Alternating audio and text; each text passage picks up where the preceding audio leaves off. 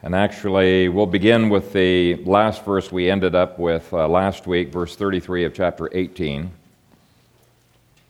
Then the king was deeply moved and went up to the chamber over the gate and wept. And as he went, he said thus, Oh, my son Absalom, my son, my son Absalom, if only I had died in your place. Oh, Absalom, my son, my son. And Joab was told, Behold, the king is weeping and mourning for Absalom. So the victory that day was turned into mourning for all the people. For the people heard it said that day, The king is grieved for his son. And the people stole back into the city that day, as people who are ashamed steal away when they flee in battle. But the king covered his face, and the king cried out with a loud voice, Oh, my son Absalom! Oh, Absalom, my son, my son. Then Joab came into the house to the king and said, Today you have disgraced all your servants who today have saved your life, the lives of your sons and daughters, the lives of your wives, and the lives of your concubines, in that you love your enemies and hate your friends. For you have declared today that you regard neither princes nor servants. For today I perceive that if Absalom had lived and all of us had died today, then it would have pleased you well. Now, therefore, arise, go out, and speak comfort to your servants. For I swear by the Lord, if you do not go out, not one will stay with you this night. And that will be worse for you than all the evil that has befallen you from your youth until now. Then the king arose and sat in the gate, and they told all the people, saying, There is the king sitting in the gate. So all the people came before the king, for every one of Israel had fled to his tent. Father, we thank you for your word. It is our desire to understand it, to grow in terms of it. We pray that you would anoint me as I uh, preach your word and anoint each one as we hear it. We love you. We continue to worship as we respond to your word. In Jesus' name, amen. Well, today we're going to deal with a subject that could be uh, very sensitive to some uh, people, and I will be the first uh, to admit that we do need to be very, very careful to never minimize the pain that uh, people are going through, even if that pain is being expressed in ways that are inappropriate, just like David uh, did here. God understands our pain. He counts our tears. He ministers to us in the midst of our grief, and He commands each of us to weep with those who weep. But that needs to be carefully balanced with the biblical fact that Christianity is not all about our feelings, and there is some ungodly weeping. For example, some people manipulate with their tears. That is ungodly. Uh, there are other people who mourn over the wrong thing. Uh, Joshua, in Joshua uh, 7, verse 10, was rebuked for crying over the wrong thing. Sometimes we need to have our, our, uh, our, our thinking, our perspective adjusted.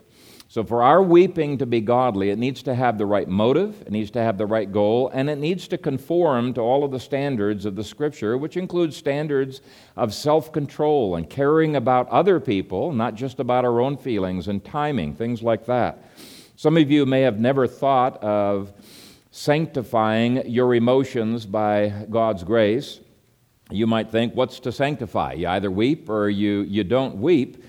But Scripture speaks a great deal about the importance of sanctifying our emotions to the Lord. And just as one example, my lack of weeping during my uh, teens and my uh, early 20s did not conform to the Word of God because I thought, you know, okay, men are not supposed to ever cry, and I would always hold my emotions uh, in. And Yet I would say to you that Romans chapter 12, verse 15, is not just addressed to women when it commands us to weep with those who weep. We men need to learn how to weep appropriately, just like Jesus did. Uh, there's actually an entire book of the Bible that's devoted to teaching us about godly weeping. It's the book of Lamentations. It comes right after Jeremiah, and it's written by Jeremiah, the weeping prophet. And so Uh, there, is a, there is a right place for uh, weeping, but what I'm wanting to focus on this morning is giving you a little bit of an introduction to the subject of ungodly weeping. Now, obviously, from this one little passage, I'm not going to be able to say everything that could be said about ungodly weeping, but I think the scripture is quite clear that David's inordinate weeping was inappropriate. Ecclesiastes chapter 3, verse 4 says, there is a time to weep and a time to laugh, a time to mourn and a time to dance. And uh, one commentator on uh, Ecclesiastes says the point that Qoheleth stresses here is that we should do these things only when it is appropriate. So God is saying that there are times when it is not appropriate to laugh, no matter how funny the situation may appear to be. And there are times when it's not appropriate to weep, no matter how sad you may feel your heart uh, being. Our emotional expressions must be sensitive to the context, and David here was uh, weeping in a way that was not sensitive to the context. Even though his heart was breaking, he should have held it in for a, a time and let the dam burst, you know, when he was by himself. Now, last week we looked at Ahimaaz, who was shocked at David's insensitivity to their love, to their faithfulness, and to the sacrifices that they had made. Now, David, we saw, probably had no intention whatsoever of hurting anybody's feelings, but his insensitive words, because he was so focused in on his own pain, uh, was in effect treating their love and their faithfulness and their sacrifices as being utterly inconsequential. It was like they had been kicked in the stomach with what he had done. But today we're going to focus on David, not Ahimaaz. And before we look at what was wrong about David's weeping, I want to quickly mention what was not wrong. And we know that these first points here were uh, not wrong because of the inspired Psalms that David gave, as well as numerous other scriptures we won't be getting into from Lamentations and other places that talk about godly weeping. First of all, it was not wrong for him to love his rebellious son. Chapter 18, verse 33, I think is one of the most remarkable expressions of a father's love to his son that you'll find in the entire Bible. And let me just read that again. Then the king was deeply moved and went up to the chamber over the gate and wept. And as he went, he said thus, Oh, my son Absalom, my son, my son Absalom, if only I had died in your place. Oh, Absalom, my son, my son. Uh, this love is incredible. It's like God the Father's love for us. Uh, despite Absalom's rebellion, despite his lack of love for David, despite the fact that he was uh, trying to kill David and anyone else associated with David, David did not respond in kind. Okay? He loved Absalom deeply. Now, we've already seen in the past that his love uh, was mixed with some uh, inappropriate expressions. It was also having some idolatry that was mixed up with it. But the love itself was a good love. It was an unconditional love that very faintly reflects uh, God's love for us. Second, it was not wrong for David to be deeply moved and brokenhearted over his son. Now, God, the inspired text here, says that his heart was deeply moved. And who would not be deeply moved over a son who had shown no signs of repentance? Uh, you know, from one perspective, that is the ultimate grief to have a loved one who is, at least from all outward perspectives, um, heading toward hell. Uh, we don't, from the Psalms that we looked at before, it sure seems like uh, Absalom was headed toward hell. And so the Psalms do not appear to fault David for being moved. Jeremiah was moved to tears on behalf of unbelievers in the book of Lamentations. The Apostle Paul was moved to tears on behalf of his unbelieving brethren in Romans chapter 9. Thirdly, it would not have been wrong to go into a room to hide from the crowds if the context had been right. But he was a king who had some more responsibilities he needed to engage in, and he should have held his emotions in for a time and uh, then gone to a truly private place where he could sob his heart out before the Lord. There are times when we cannot hide and when we must not try to escape until after we have dealt with our responsibilities. Fourth, I am not saying that a man sobbing and sobbing over the loss of a son is wrong. I would have probably done the same thing, hopefully in private. And I can even understand that David couldn't hold it any, any longer. I think we do need to be understanding when people sinfully express their emotions like this. I mean, it, it's a very understandable from a human perspective. But it's what was said along with the sobbing that is especially disturbing. But even on the tears themselves, sometimes try as we might, we can't hold the tears back. And uh, there are situations where I would just say we must try, and if we cannot hold the tears back, we need to explain to people we're not against them, we, we love them, we're not doing this, it's just we're so emotional. We need to at least explain that we're not upset with them. And then lastly, it would not have been wrong to wish that God would have allowed him to die instead of Absalom dying. Uh, saying it in front of these people was totally wrong, but feeling it, wishing it in secret, would not have been wrong. I mean, Jesus actually fulfilled his wish that he could die on our behalf, didn't he?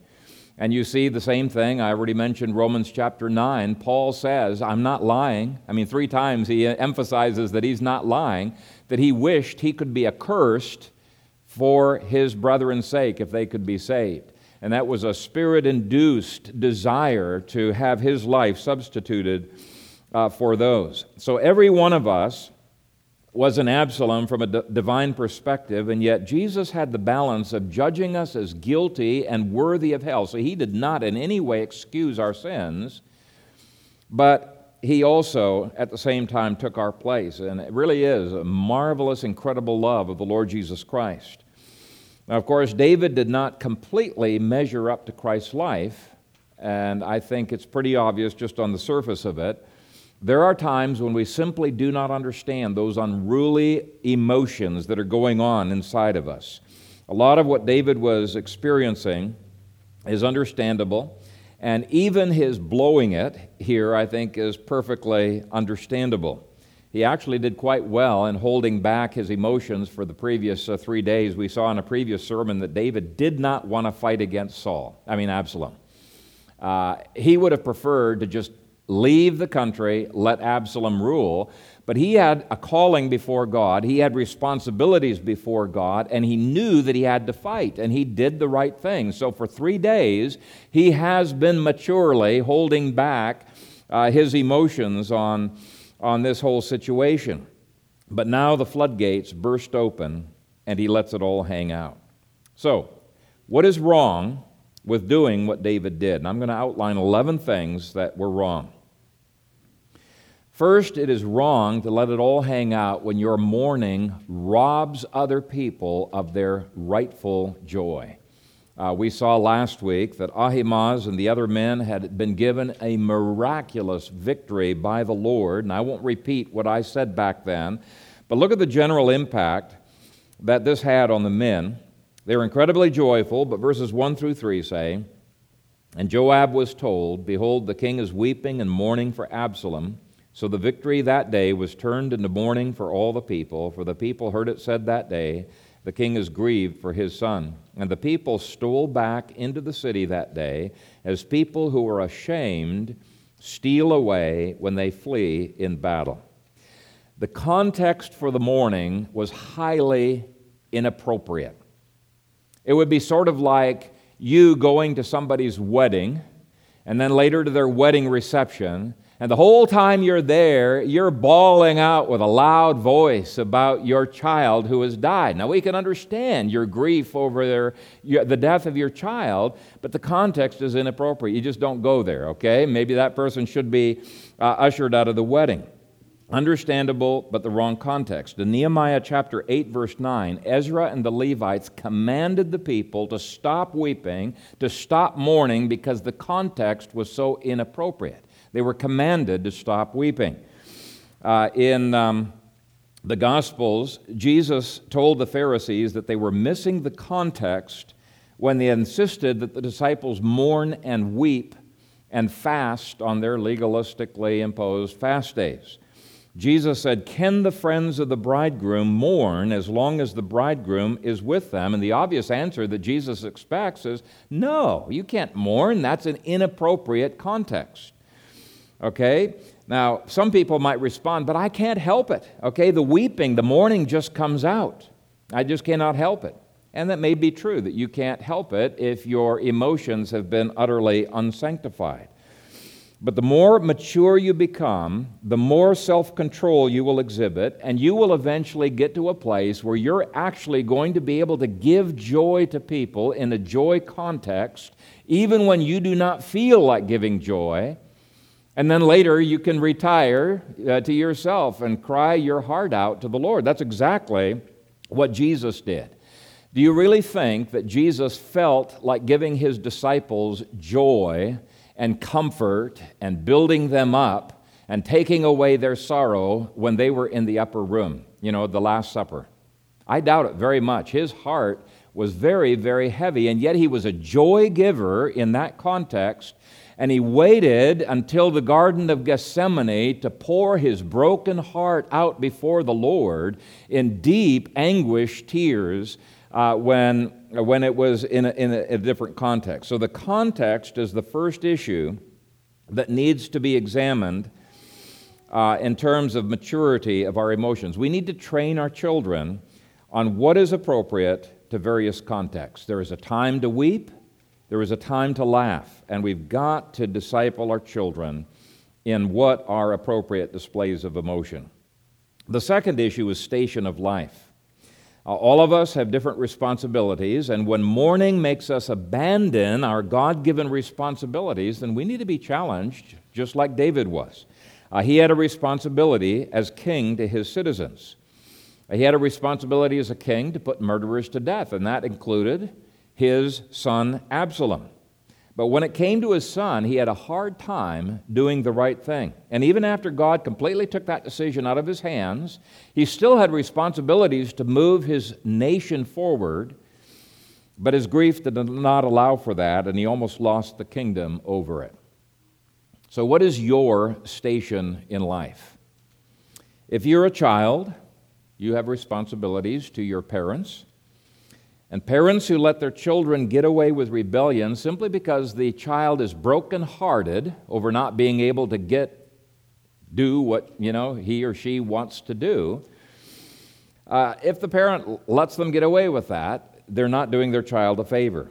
And children who are not trained to control their tears and cryings are not being done a favor. And We'll look at that a little bit more later.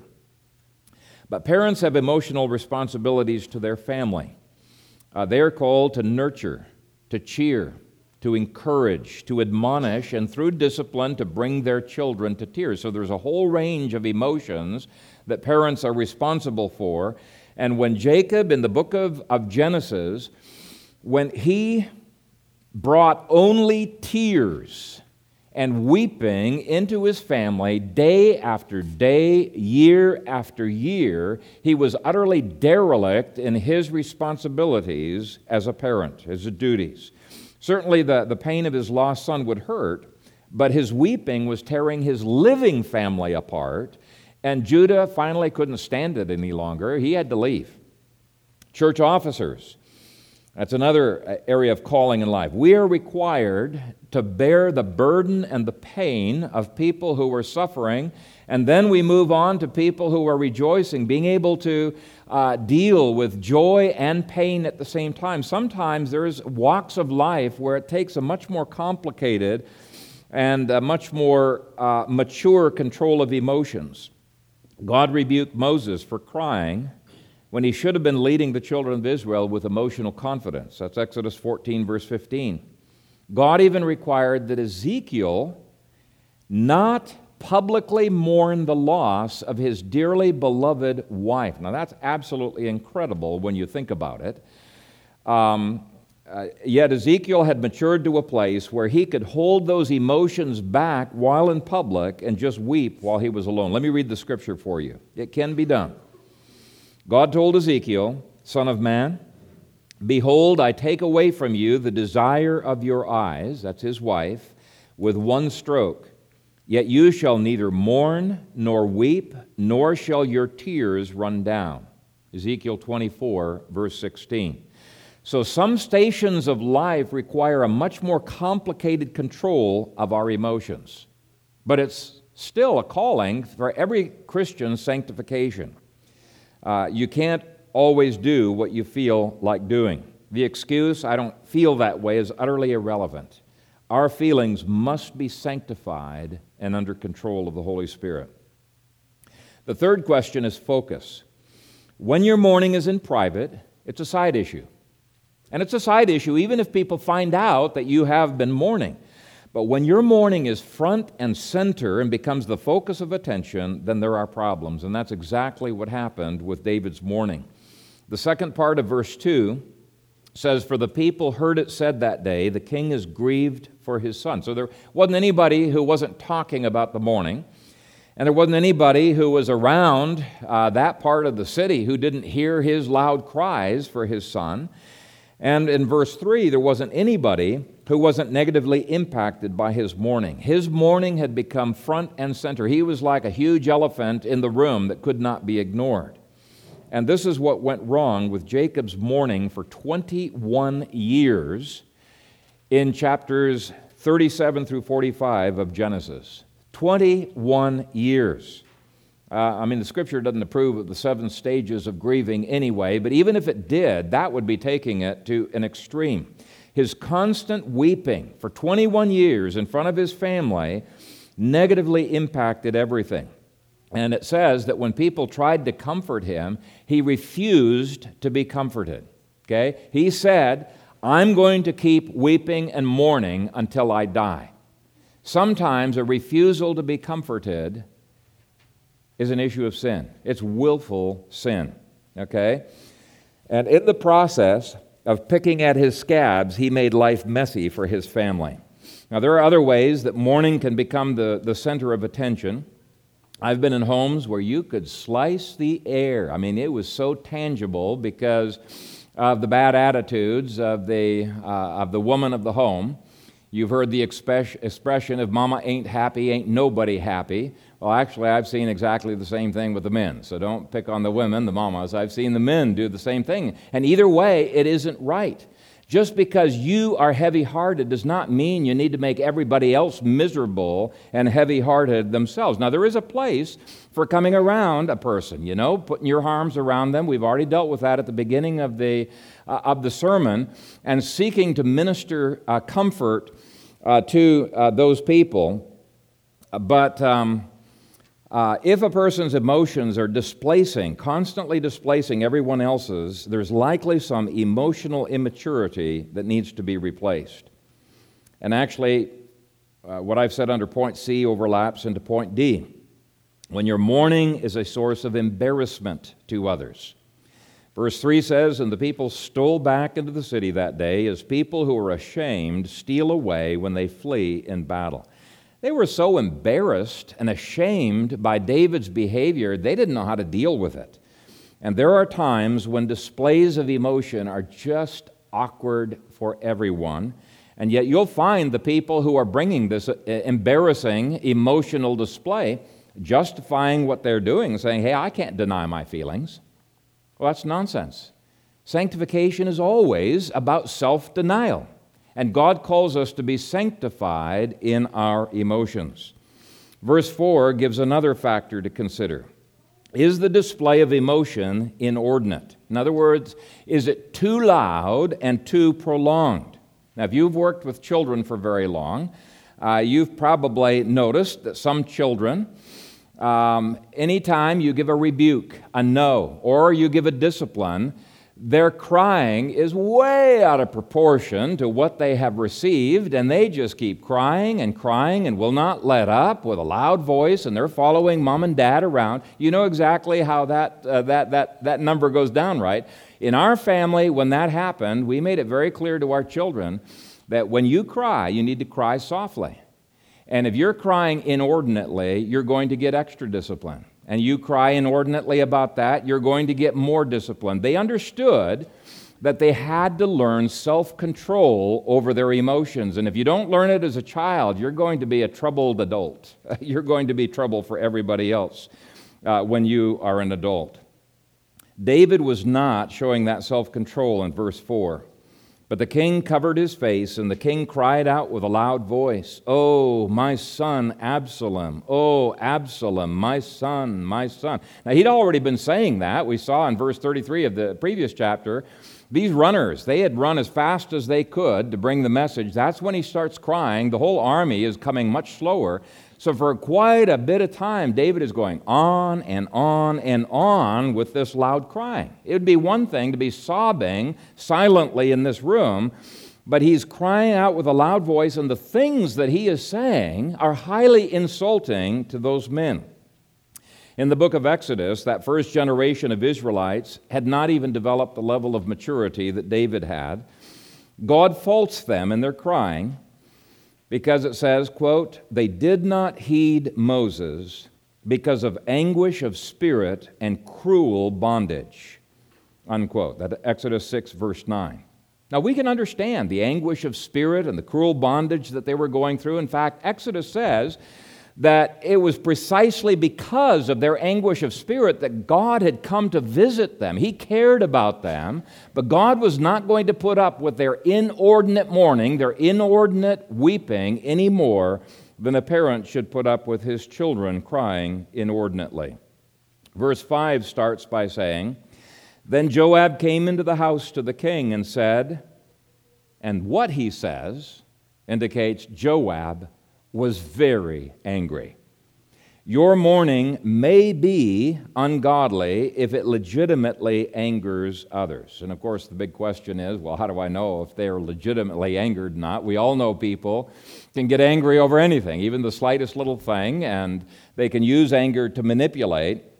So, this is a, not an obvious or an absolute point.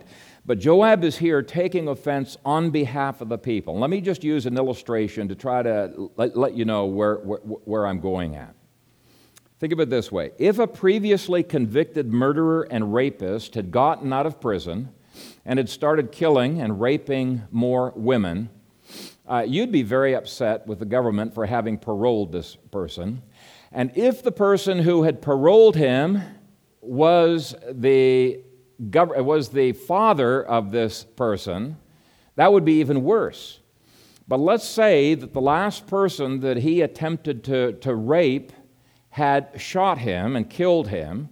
And then the news media comes out, and all that the news media covers day and night is this father weeping and grieving over his wonderful son that he has lost. And they're not picking up at all on all of the hurt that has happened to the raped women, I think you'd be extremely upset, very legitimately upset with this front and center highlighting of emotion.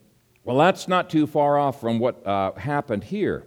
Absalom had indeed engaged in murder three years before. His dad had let him um, back into the country um, from his banishment. He had given him a parole, uh, so to speak. And then, after having raped now several of his dad's concubines, this Absalom went on a rampage against David's followers, being willing to kill anybody that gets in his way. And all that the people see is David weeping and wailing over the loss of a son who was a horrendous criminal. They don't see him weeping over the people who have been raped and killed, so to speak. That's ungodly, no matter how hurt David may have felt. The seventh thing to evaluate is whether your mourning disgraces those whom you love. So again, we've got some overlap between these points, but they are distinct. Verse 5 goes on to say, Today you have disgraced all your servants. A child who gets a present, it's a very nice present from somebody, and starts crying because it's not the present that they wanted, has disgraced the gift giver. So I think you can see how weeping can disgrace a person. Uh, when Samson's first wife wept over the fact that he wouldn't tell her the meaning of the riddle, which she was planning to give to the Philistines, she disgraced her husband. In David's case, it was an unintended consequence, but Joab was exactly right that his mourning had shamed his loyal soldiers who had laid down their lives for his safety. It was shameful weeping. The eighth thing to evaluate is whether your mourning ignores your true blessings. Verse 5 continues Today you have disgraced all your servants who today have saved your life, the lives of your sons and daughters, the lives of your wives, and the lives of your concubines. When mourning ignores the incredible blessings that God has showered out upon us, it is ungodly. Over and over again in the Old Testament, God was very angry with the Israelites for focusing in on the fact of what they did not have, weeping over what they did not have, instead of thanking God for the incredible blessings that He had poured into their lives. And David here is not only ignoring the fact that God has spared his life and the lives of his sons and his daughters and his wives and his concubines, but God has given a miraculous victory. It was absolutely miraculous 20,000 soldiers against over a million soldiers. And God had even spared David the task which it would have been an inevitable task of having to try his son for murder in a court and go through that whole process. And yet, uh, David, David just does not, uh, does not see it. And so this means that David's weeping would have come under the same judgment that Israel came under in the book of Exodus uh, when, uh, if he had not repented, but he did indeed repent, and we're thankful for that. The ninth thing that Joab brought to David's attention was that this mourning was completely disregarding the feelings of those who loved him. He was so focused in on his own feelings, he was ignoring the feelings of others. In fact, Joab says, It looks like you love your enemies and you hate your friends. He says, In that you love your enemies and hate your friends. I mean, it's a bit of a misrepresentation, but it sure looked that way to Joab. And it's so easy for people who are focused in on their own feelings to disregard the feelings of those who love them.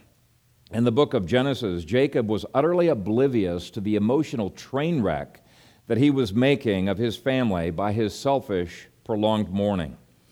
Point J says that mourning can be wrong when it disregards our responsibilities to the chain of command. Joab said, For you have declared today that you regard neither princes nor servants. Just about you, David. The whole world revolves around you, David.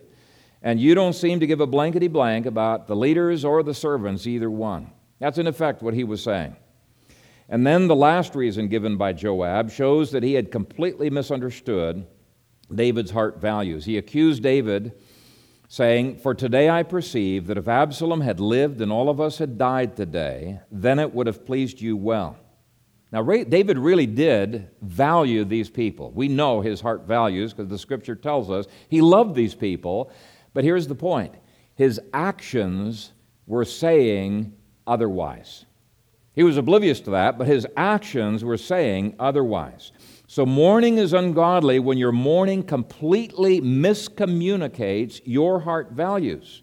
See, weeping is a form of communication, just like all of our other bodily, nonverbal communication. And if it's miscommunicating, it is wrong.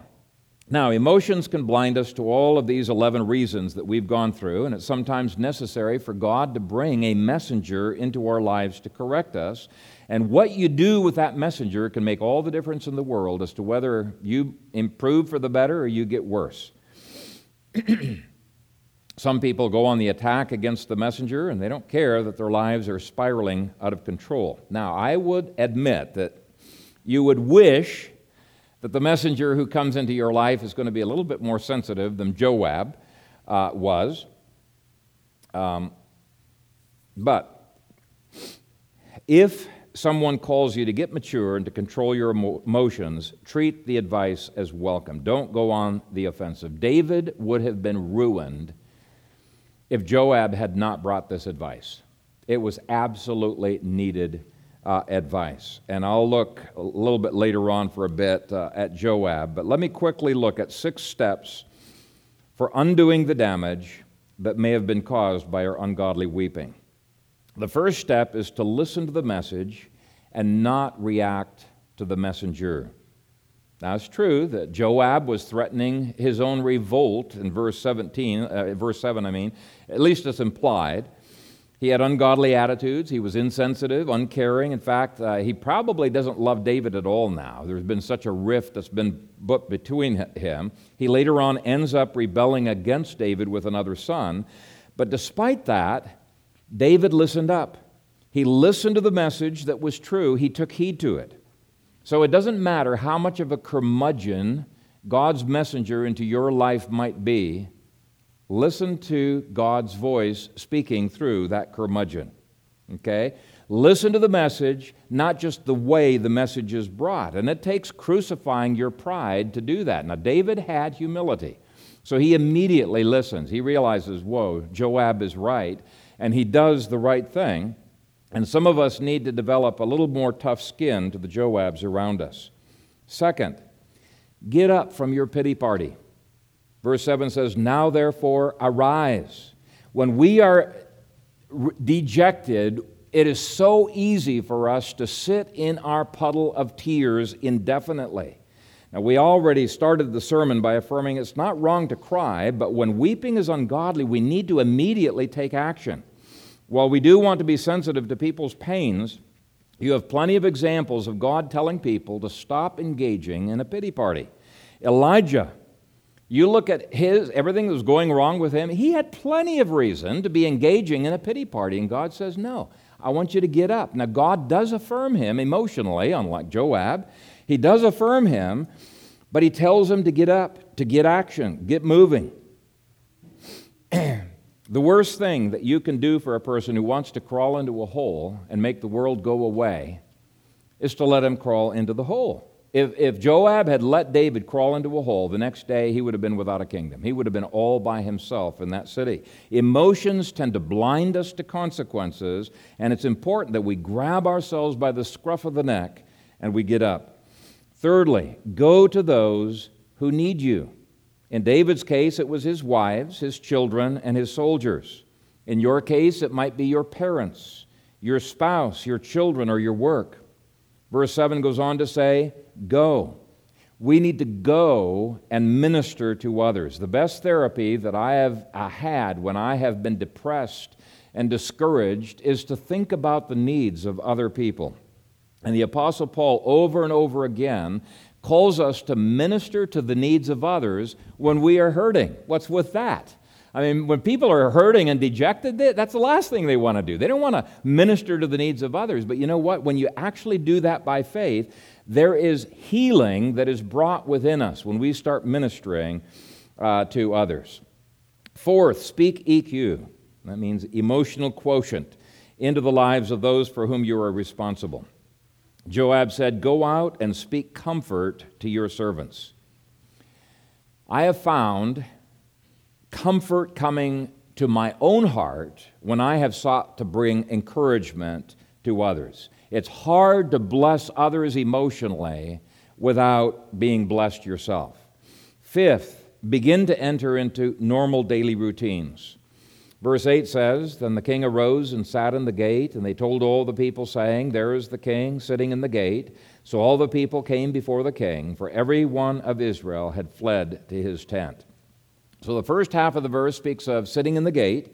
This is where kings and judges normally sat, and so it speaks of David getting back into normal routines, and there is something emotionally stabilizing about doing that. And the second half of the verse speaks of re engaging normal relationships with others. Now, that's hard to do when you're sobbing your heart out, right? And from the Psalms, we know that David still was needing to sob his heart out to the Lord from time to time over this loss but he engaged in normalizing life to some degree. Okay, I think this is the biblical method. Now, those of you who have stud- studied psychology at all, as I have, uh, in, in college and reading books since then, you'll probably notice that everything I have just said in this sermon is quite contrary to the modern wisdom of the seven steps of grieving. Modern humanistic wisdom says all seven steps are inevitable, are healthy, and are critically important to follow through in exactly that order. Well, you will not find a shred of biblical evidence to support that, uh, that prolonged pity party. God's grace is far greater than that, and I have seen times actually uh, uh, where there have been terrifically evil consequences that have flowed from people who have followed these seven steps uh, of grieving. Let me go ahead and list them for you. I took the diagram that's in your outlines there from uh, one psychology book, uh, but there's lots uh, just like that. And I want you to notice the do not do sign that I placed over it. Okay, their first stage that they give is shock and denial, and it's said to last for weeks and even months. Second stage is incredible pain and guilt.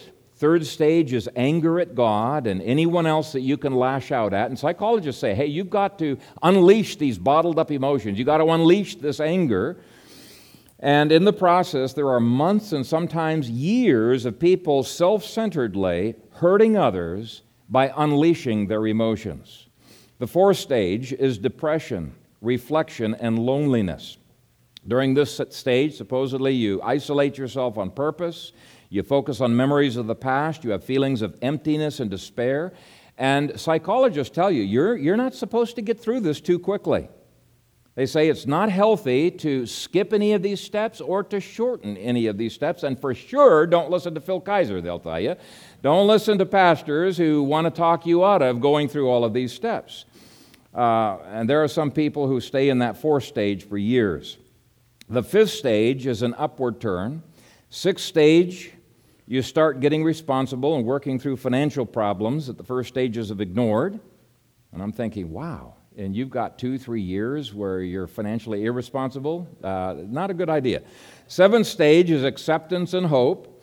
And during this stage, you learn to accept and deal with the reality of your situation. However, psychology books will insist, many of them anyway, that you will never again be able to return to the carefree, and I'm almost giving a direct quote here the carefree, untroubled you that existed before this tragedy. Perhaps eventually, after years, you will no longer have that pain. So that's kind of a summary of where they say people need to go through uh, their grieving. And some of you may have read these seven steps in Christian counseling books uh, that have been way, way too influenced by psychology. Uh, they may even throw a scripture in here and there from Jacob or David or from somebody else who is grieved. But if those steps are indeed as essential as they say that they are, then Scripture portrays God as a pretty lousy counselor. That's, that's the fact, because God did not allow people to go through those stages when He counseled Adam and Eve, or when He counseled Noah, or Abraham, or Job, or Ezekiel, or many other people that you can think of in the Scripture. God wants us to get past the pain much more quickly and much more maturely than psychologists do. I have known pastors who have practically destroyed their families and have almost destroyed their churches because they have insisted on months for each one of these stages of grieving in their lives, and it has been so destructive to the people that are around them. It's not biblical, it's not mature, it is a self focused way that shortchanges everyone around you. The seven stages of grieving prolong ungodly grieving, prolong the consequent hurt in the lives of others. Now, that's not to say that everybody's going to, you know, get through their grieving as quickly as others. Every person is unique. No two people are alike, but the typical seven stage approach to, to, to, to to, to, grieving mandates that everybody go through all seven stages and skip none, and there is no biblical evidence uh, for that. Now, I do want to give one final word of caution this time to the would be counselors who try to help a David who is going through inordinate weeping. Verse 7 doesn't show a very caring person, does it? Joab said, Now therefore arise, go out and speak comfort to your servants, for I swear by the Lord, if you do not go out, not one will stay with you this night. And that will be worse for you than all the evil that has befallen you from your youth until now. Now, while it is appropriate to show the damage to others and the damage to self that could be caused by unrestrained emotion, you do not want to be a, an insensitive curmudgeon like Joab. Joab really didn't care about David. David was his job security because Absalom didn't want him. So, what is he going to do? I mean, he's a, he's a general. He's got he's got to stick with somebody. And so Joab was really reacting out of his own ungodly emotions that sprang from issues we're not going to deal with right now. We've dealt with them in the past. Now, if you are to be a counselor of those who weep, you need to first of all learn the principle of empathy commanded in Romans 12, verse 15, which commands us to weep with those who weep. So, if we're to be people and we're to get people past their pain rather than adding to their pain, we must approach them with caring hearts. Uh, second, we must have the humility that Galatians 6, 1 through 5 calls for. It calls upon us to recognize any one of us can fall into any sin. We could be exactly where David was in our own lives. And so, Paul in those verses tells us that we should be humble, gentle, willing to bear one another's burdens. That's verse 2, as we are helping them to start beginning to bear their own burdens, verse 5. And there are other things that the Peacemaker's book, which I highly recommend. Ken Sande is the author. But anyway, that the Peacemaker's book encourages us to put on before we can effectively help the emotionally distraught through their issues. Uh, just as one example, uh, one, of the, one of the problems when people are emotionally distraught is they don't tend to think logically. So if you try to preach at them all of these different things, they're probably going to get mad at you. Okay, so just be understanding that they're not going to probably respond like they should. You're going to maybe have to go in through a back door or continue to work with. In fact, who knows? Some of you might be mad at me for preaching on these things uh, right this morning. But um, don't get frustrated at these people. Love them as yourself, and you will likely avoid some of the mistakes that Joab made. So, my final admonition is may God help all of us whether we are Joab's or David's, to sanctify our weeping to the Lord. And may He use the principles that we have looked at this morning to cause us all to grow in His grace. Amen. Father God, subject of weeping is not uh, the most fun, pleasant topic to talk about and yet weeping is a part of every one of our lives. And I pray that you would help us to sanctify our own emotions to you and uh, to not allow our emotions to do unwise things or sinful things or things that hurt uh, others, even if it's unintentionally hurting others. Uh, help us to mature in every area of our lives and help us to have the wisdom to instruct and to guide our children uh, to help them mature emotionally as well. Uh, we commit our emotions to you and realize that sometimes we just struggle and struggle over uh, our emotions.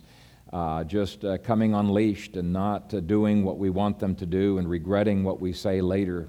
And so we pray that you would subdue our emotions under the feet of the Lord Jesus Christ and help us to grow up into you in all things. In Jesus' name we pray. Amen.